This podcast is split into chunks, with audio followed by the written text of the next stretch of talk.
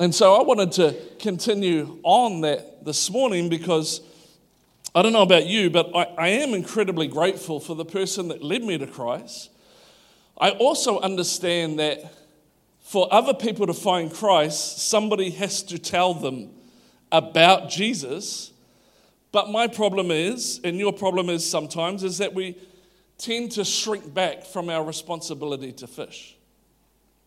We tend to shrink back from our responsibility to talk to people about God. And the reason is, is because most of us simply are just afraid of doing so.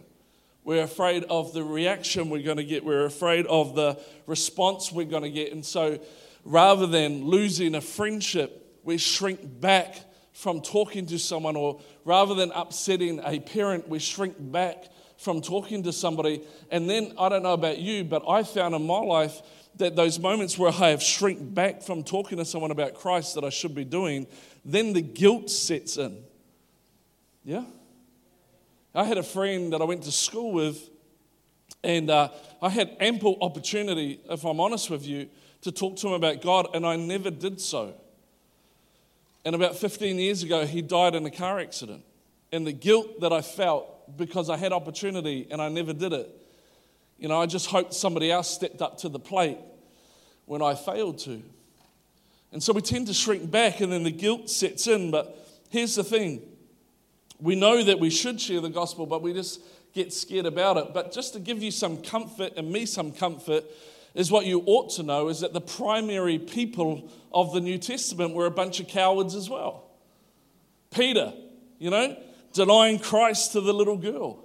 Yes? Three times. Then there's the disciples at Gethsemane, all running for their lives, not sticking around to support Jesus. You know, there's, there's plenty of examples throughout Scripture where people have shrunk back from what it is that they know that God has called them to do. And, and I don't think that we should um, beat ourselves up or feel guilty about it.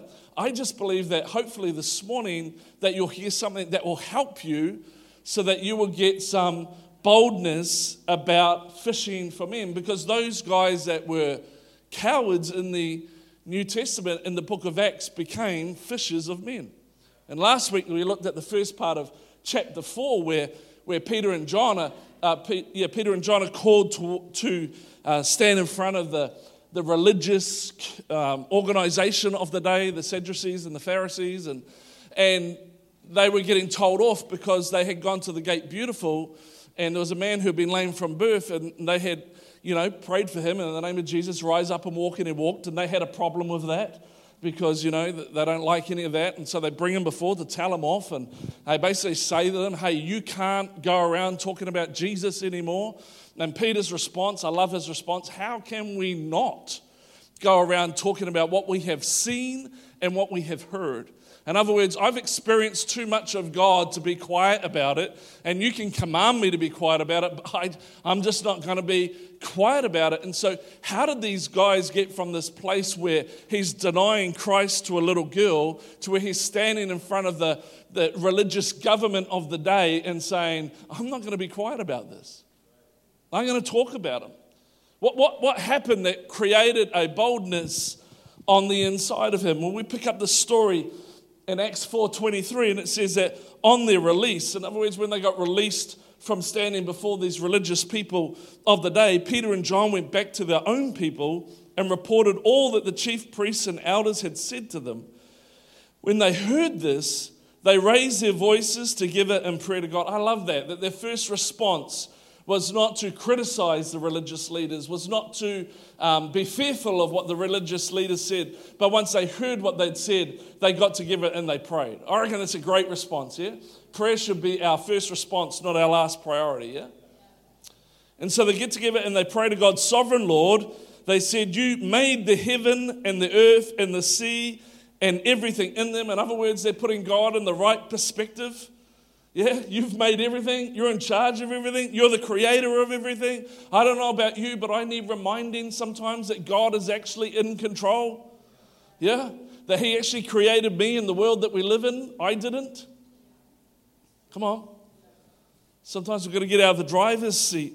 And then it goes on in verse 25, it says, You spoke by the Holy Spirit through the mouth of your servant, our father David Why do the nations rage and the people plot in vain? The kings of the earth take their stand, and the rulers gather together against the Lord and against his anointed one.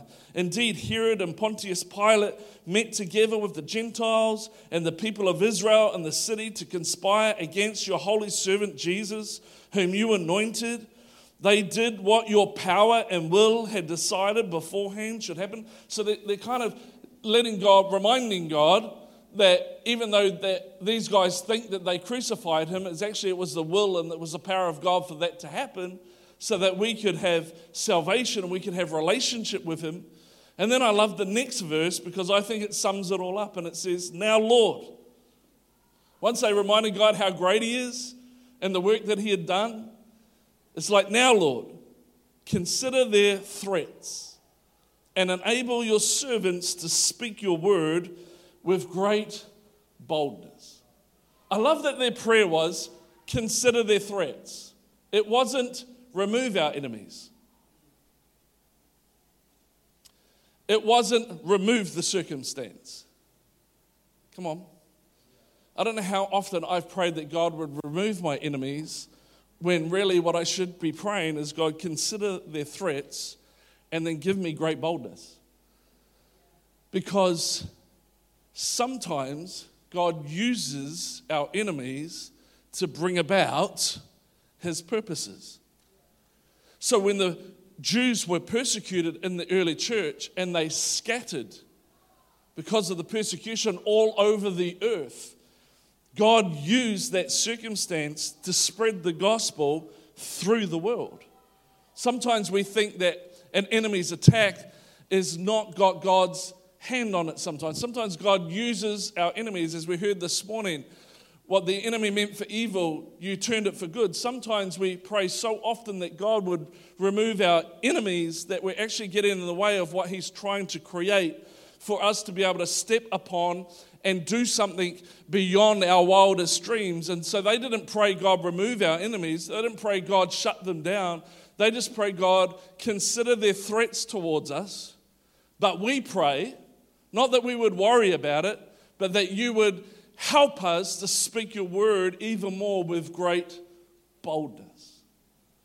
I love that their response was not to be fearful, it was not to shut the enemy down, but it was to increase our boldness. Increase it.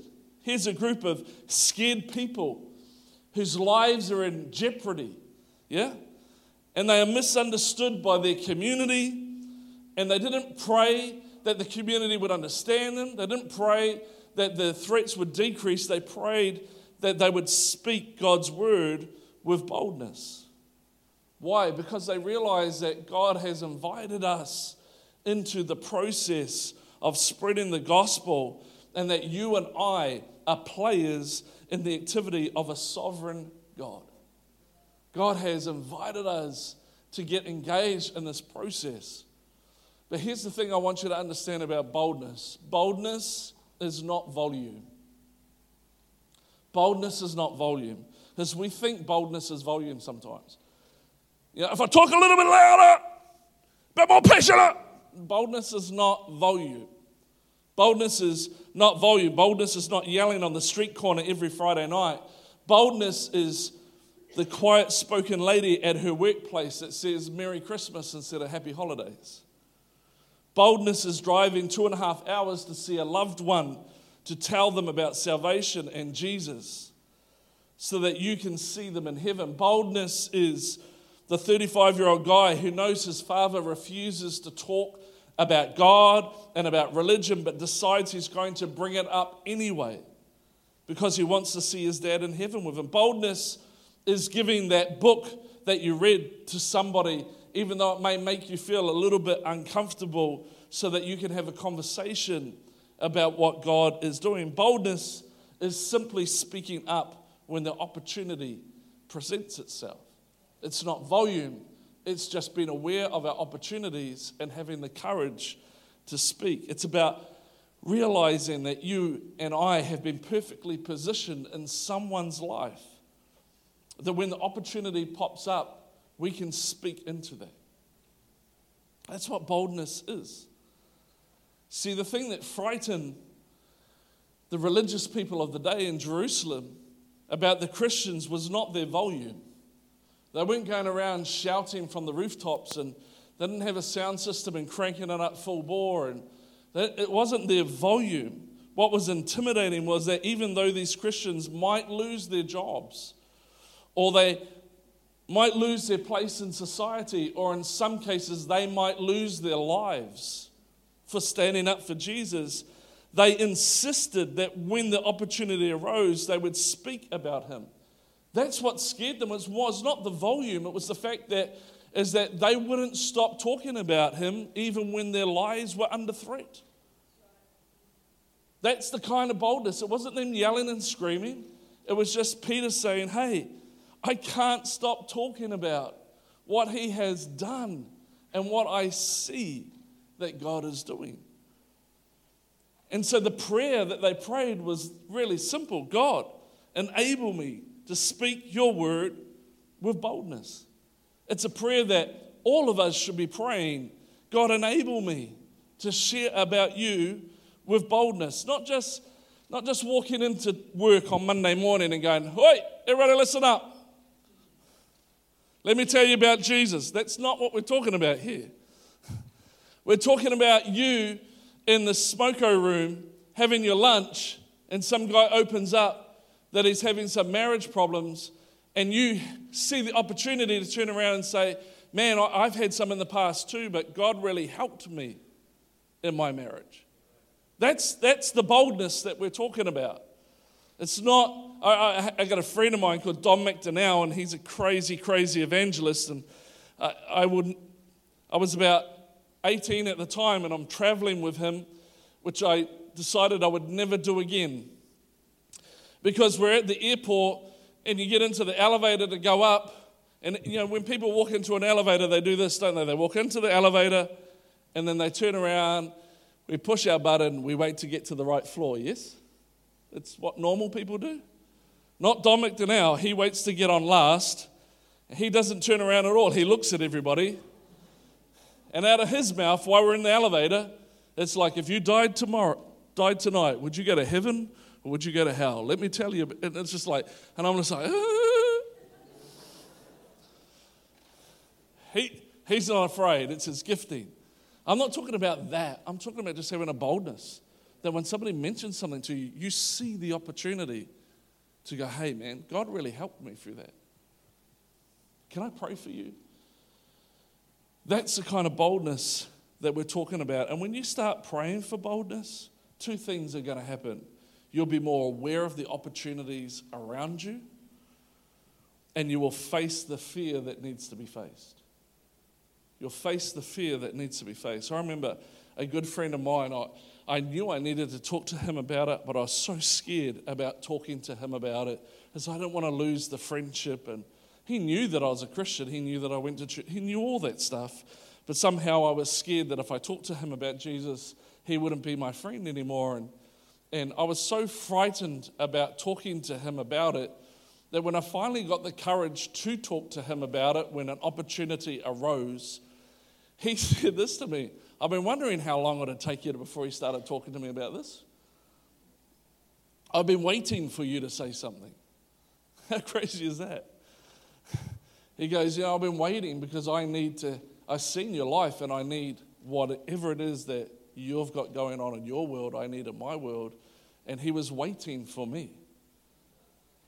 I want to encourage you this morning. It's like when you face that fear, you'll be surprised how many doors open up to you. In fact, statistics tell us that something like 68% of people, if they were invited to church, would come, but only 3% of the church invite people to church. You see, Jesus put it this way the harvest is ready, but the laborers are few. And we need a boldness to do. See, what I, I often ask myself this about me is that why do I fear when I'm following the sovereign God? Why do I fear when the God who's over everything has everything sorted and in place? Why did I fear talking to my friend about Christ? What's the worst thing that could happen? They could say no. and their life not change as it already is? You see, God is in control as much today as he was back in the book of Acts. He's in, tro- in control today as much as he was then. And you and I, we have to get off the sidelines and become players in the activity of what the sovereign God is doing. The good news is this is that God never intended us to do this alone. He intended us to do this where we partner together to do it. And in Matthew 16, there's a story, and it says Jesus came to the region of Caesarea Philippi. He asked his disciples, Who do people say the Son of Man is? They replied, Some say John the Baptist, others say Elijah, and still others Jeremiah or one of the prophets. But what about you? He asked, Who do you say I am? And Simon Peter answered, You are the Christ, the Son of the living God.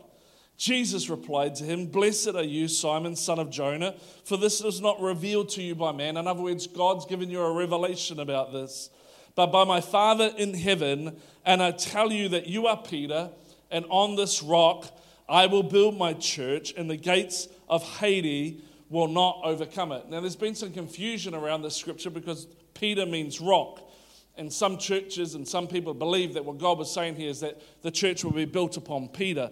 But that's actually not what he's saying here. He's saying that this revelation that Christ is the Son of the living God, is the rock, that all of this will be built upon. It is the foundation of what everything will be built upon. And it says here that the gates of hell shall not, or Hades will not overcome it. And so, in this one single truth, he's saying that I am the Son of God. In this one single truth, I will build my church. In other words, this understanding that Christ is the Son of God is the foundational truth that everything about the church is built upon. And that word build my church in the Greek has a has a tense to it where it's ongoing. It's not like I will build my church, but it's like I will be I will build my church and continue building my church all the time, every single day, every single moment. The building of the church is continuously going day after day, week after week, month after month, year after year. It actually never stops. It's just this thing where I am building upon this one thing that the Christ is the Son of the living God who takes away the sins of the world. And upon that, I will continually build the church, the ecclesia, the called out ones, so that they can go out and fish for others so that the church continues to be built. And he never intended us to do it alone. The word here, as I said, in the Greek is the first time that this word church in the Greek is the first time that it's used in regards to a religious context. Prior to that, throughout Scripture, that word ecclesia, the church, actually was a word described about citizens of a town or an assembly of people of a particular town together. It was used to describe that they basically, you belong to this town. You belong to Pukekohe, or you belong to Tuakau, or you belong to Pokeno, or you belong to Te you, you belong. So it was a word used to describe the people that lived in a particular place. It's the first time Jesus uses this word in, in, in regards to religion or religious context. Why is Jesus doing this? Because Jesus is saying in this statement, he's really saying, I'm going to launch a movement based on that revelation. I'm going to launch a movement based on that. I'm going to build a brand new, brand new group of people.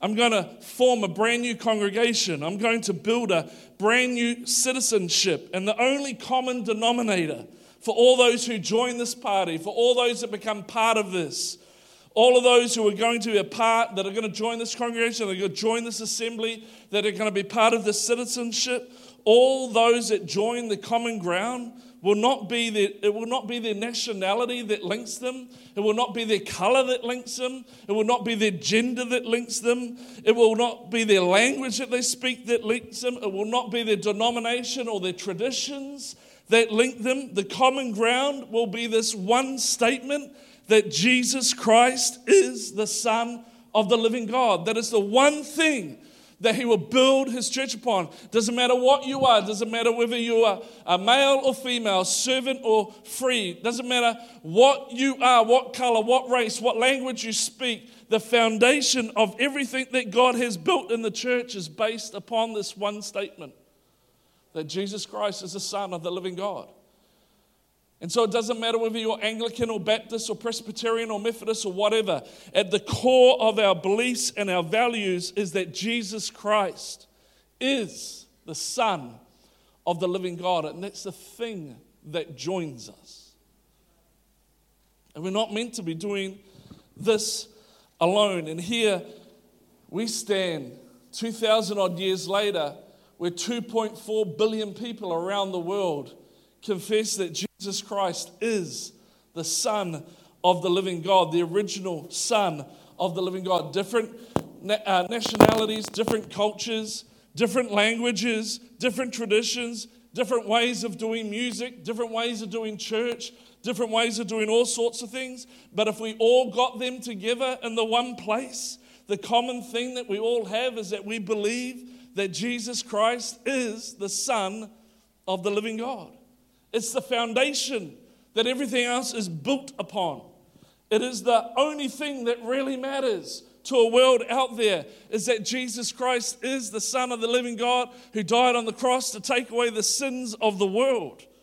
It is what we should all be holding on to. It should be the key thing that we dwell around, not whether we baptize people front ways, backwards, sideways, or upside down.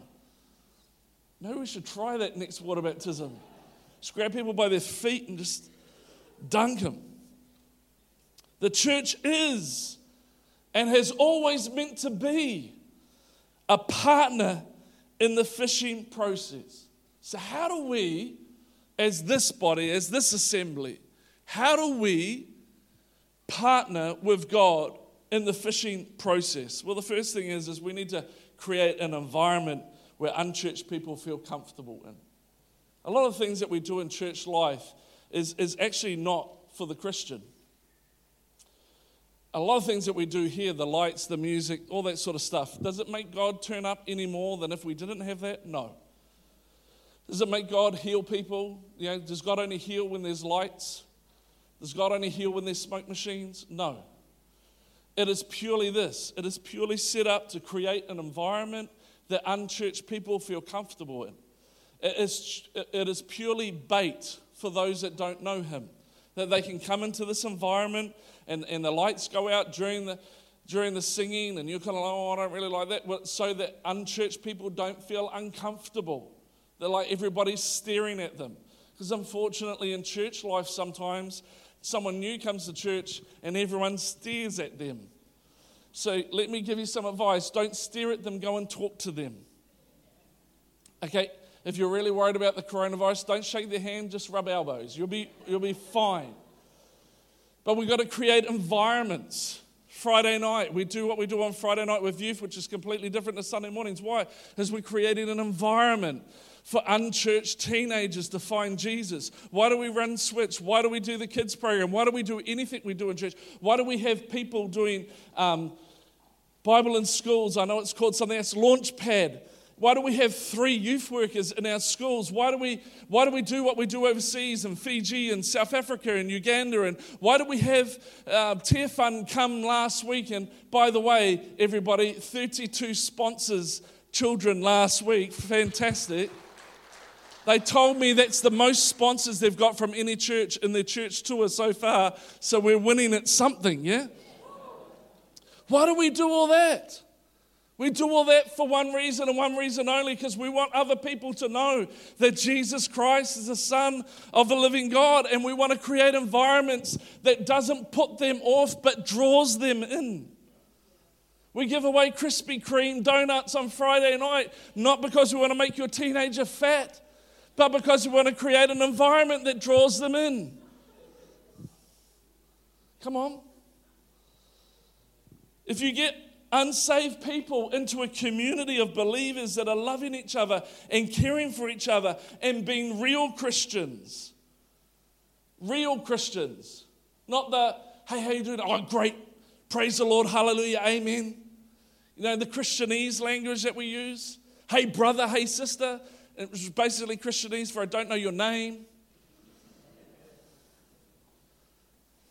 I don't walk into, walk into the supermarket and they go, hey, customer. If we can create an environment where they come in and they feel like they belong, they feel like that they have value, they feel like that they're known, that kind of community breaks down the barriers of unbelief. How do I know that, that kind of community where people are real and we love one another and we have a smile on our face and there's joy in our hearts and we're just positive about life. How do I know that breaks down barriers? Because Jesus said it in John 13 By this, all will know that you are my disciples if you have love for one another. When, when we treat each other well, when we love on each other, when we welcome people, we give them a big hug and we buy them a coffee or we do whatever it is that we're doing, when we have a smile on our face and say, It's so good to see you, that is a testimony to those that don't know Him that they must be followers of Christ because of how they love one another. And we create these environments that they feel comfortable in, and then they come into these environments and they see what it really means to be a follower of Christ. And all of a sudden, the barriers start to break down, people start to get free from everything. It says this in Matthew. It says, Again, I tell you, if two of you on earth agree about anything you ask for, it will be done for you by my Father in heaven. For where two or three come together in my name, there I am with them. In other words, when we come together like this on a Sunday, God's right here. You don't have to go looking for him. You don't have to find him. He's not lost. I've shared this before, but I say it again. I can remember once when I was praying in my room, long time ago, I would have been 19 years of age, and I'm, and I'm doing this whole kind of thing in this room. I'm like, God, where are you? Are you in that corner? Are you in that corner? You know, I'm trying to, it's like, you know, Marco Polo, is it, know? Trying to find him. And I remember the Holy Spirit because I'm a bit stupid. So God's got to speak to me how I understand, right? So God kind of said to me, idiot. I am the room. You see, we go looking for God when God is in everything. God is not down in the corner, God is all of this. The Bible says that the whole earth is filled with His glory. he's not somewhere, He is everywhere. And when we come together, even if two of you get together with an unsafe friend to have a coffee, Jesus is right there in the midst. Jesus said, If you follow me, you will become fishers of men. He didn't say, Follow me, and you'll have all the answers to all of their questions.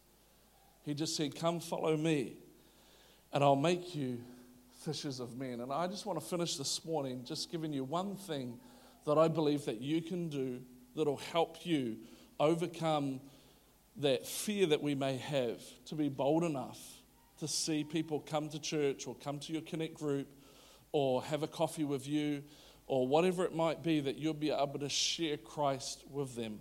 It says this in John chapter 1 that the next day Jesus decided to leave for Galilee. Finding Philip, he said to him, Follow me. Philip, like Andrew and Peter, was from the town of Beth. Oh, I don't even know how to say that. It's close enough. Philip found Nathanael and told him, we have found the one Moses wrote about in the law and about whom the prophets also write Jesus of Nazareth, the son of Joseph. Nazareth? This is Philip's response. This is, this is, these guys are like, hey man, come and see the Messiah, come and see the Savior.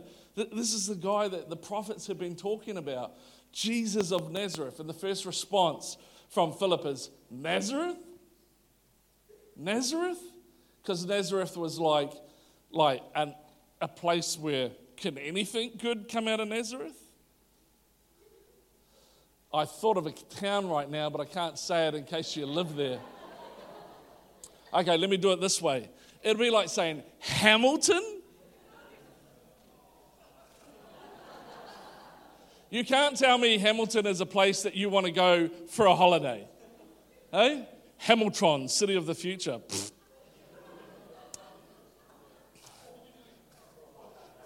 Or, okay, let me put it this way North Shore? Nah, just joking.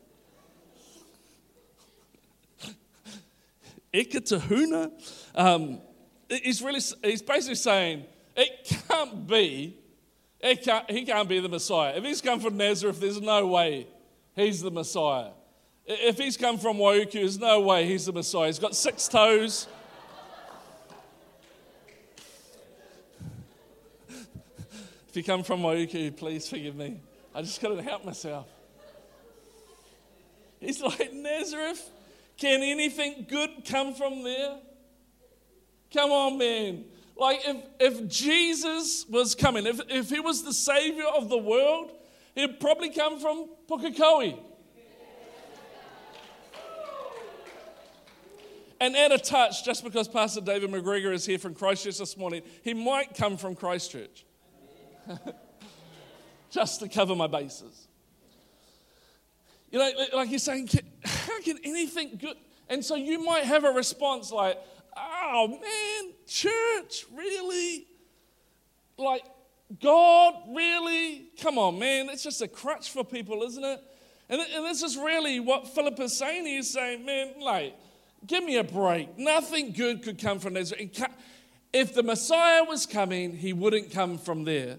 And I love Nathaniel, uh, I love, uh, sorry, that was Nathaniel saying that, not Philip. Getting confused now. And I love Philip's response. Philip's response was this come and see. Come and see. It wasn't like, well, if we go back into the prophets and we do a breakdown of what the scripture actually meant, and we pull out the Greek and we pull out the Hebrew and we do an exegesis of the scripture, you will find that he just said, mate, I know, I know you're having trouble believing this. Come and see for yourself. Come on, come and see. Come and see. Come and see. J. Johns, one of the greatest evangelists walking the face of the planet today, says this evangelism is an invitation. It's come and see. Come and see. It's having enough boldness to say, come and see. Come and see. And if we become the body that God wants us to be, there will be a dynamic presence of Christ that is so overpowering that regardless of what people believe, and regardless of their rejections, and regardless of how they have gotten burnt in the past, there will be something in the atmosphere that would be almost irresistible as it was when Jesus walked the face of the planet, where people couldn't resist him because of the presence and the power of God that walked on the planet earth. And I'm telling you now that if we can become the church, the one that is knowing that we're followers of Christ because of our love for one another, that people will come into this place and they might come with a whole lot of uh, reasons why God isn't real and why this can't happen. And I want to tell you that the presence and the power of God will melt every single one of those excuses. It'll melt every single one of those reasons. It will heal every one of their rejections. Because we've partnered with the presence of God. And all we've done is we've said, hey, come and see. Because the church should be the most powerful, persuasive environment on the face of the planet for the salvation and the goodness of God. And all we have to do, friend, is say, Come and see. In other words, invest and invite. Invest and invite. Take someone out for a coffee, build relationship with them, pay for their lunch, make a connection. My, my old pastor used to say this to me all the time eh, when, when leading people. He says, Make a connection before you bring correction. And not correction of judgment, but correction of direction. Because judgment binds people to their past, but correction releases people into their future. And so all I'm saying is this is that just invest and invite. Just say, come and see. Look, pray that God will give you boldness to see the opportunities and to just say, hey man, you're going for a tough time in your marriage or whatever it might be. Why don't you come to church with me on Sunday? I found God has had all the answers that I've ever needed. for every. Why don't you just? Oh, it's not really. It's not really my cup of tea, mate. Just come and see. Just come one Sunday. It's just an hour and a half. Just come and see. Come and see and get them into an environment where the Spirit of God will persuade them of the goodness of their Creator and their need for salvation of their. Father, we thank you this morning. Come on.